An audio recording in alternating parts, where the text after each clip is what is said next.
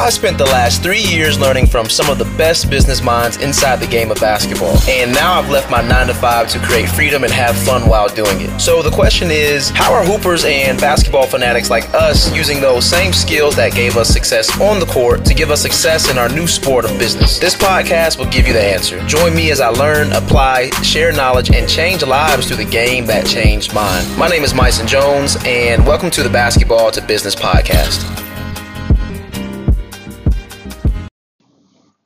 A lot of people talk about being a six figure trainer, and I say a lot. You know, that's that's just a number that sounds really enticing to to me and to to others, uh, especially when we're talking about basketball training, which again is a, a business that you don't think of being as lucrative. It's a it's a passion. It's a something you do for the love of it. Now you can have shrewd business acumen and be really wise with how you set your business model up and plans up to where you do profit pretty nicely off of it. There's so much that goes in, into that. And there's so much that goes into actually being a six figure trainer.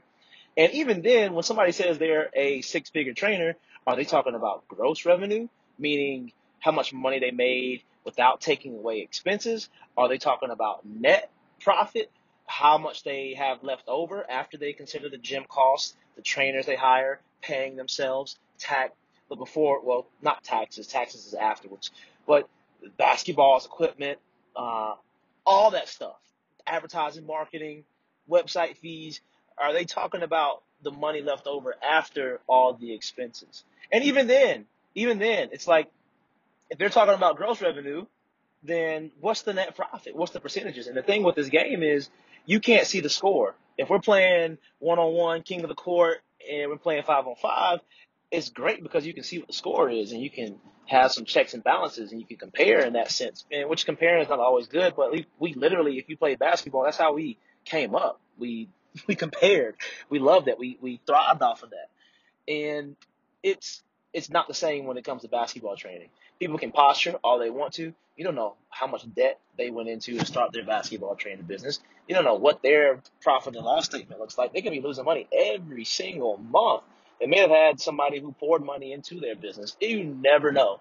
You never know. So what I realize is you can I feel like you can tell who the winners really, really are by how they talk, by their setup, by their knowledge. I get irritated, and I hope you have some uh, reticence to listen to people who just pontificate, posture, and give theoretical or conceptual knowledge, but in the reality, you know they really aren't doing what they're saying. It's really easy to say something, but it's harder to do it. And I don't like coming on here and, and talking like I'm big dog uh, because I'm learning from everybody. I want to listen to everybody until they start conceptualizing, and I know that either A, they're not practicing what they preach, or B, they really don't know what they're talking about. So, all that to say, there's so much stuff that goes into being a six figure trainer, whether you're talking about gross revenue or net. If you're netting six figures, whew, please DM me, please talk to me, and please let me know what you're doing, how you make that work. And second off, why are you netting that much in the first place? Well, why aren't you investing some of that or a lot of that back into the basketball training business? So I'm curious to know what that looks like. And I'm just wanting to encourage you. I want to encourage you to question those, not literally, don't ask them this unless you just can't help yourself, but always wonder, always ask yourself, are they talking gross revenue or are they talking net profit? Because that's a big difference. And either one, I mean, grossing that is is a challenge in my opinion. Netting that, what to say, grossing that requires a lot of a lot of balls to be in your court. it requires you to have your I's dotted and T's crossed, or just a good plan, charging enough, having enough clients, having decent enough administration to have good retention so you don't have to keep prospecting for new trainees. Having enough gym space. There's so many things that need to be in line that need to be in place for you to be able to be consistent enough to actually gross that. so that's gross. Talking about net my goodness, if you're netting that, then you're you're balling, you're big balling, and we need to talk. We need to get on an interview, a podcast interview. Uh, more so a rant when when somebody talks about a six figure trainer. I'm sure we'll have a conversation about this more, and I'm sure I'll have another podcast episode about this. Uh, it, look, yep, it feels good, and I think I think as basketball players, you you always it's always nice to be able to reflect on some accomplishments and achievements you had. Uh, for me, I know I, I always miss the camaraderie and the chemistry that I had with my team that I had with my teammates. That's what rings or stands uh, more or is more standing than the accolades. I remember that more than anything else.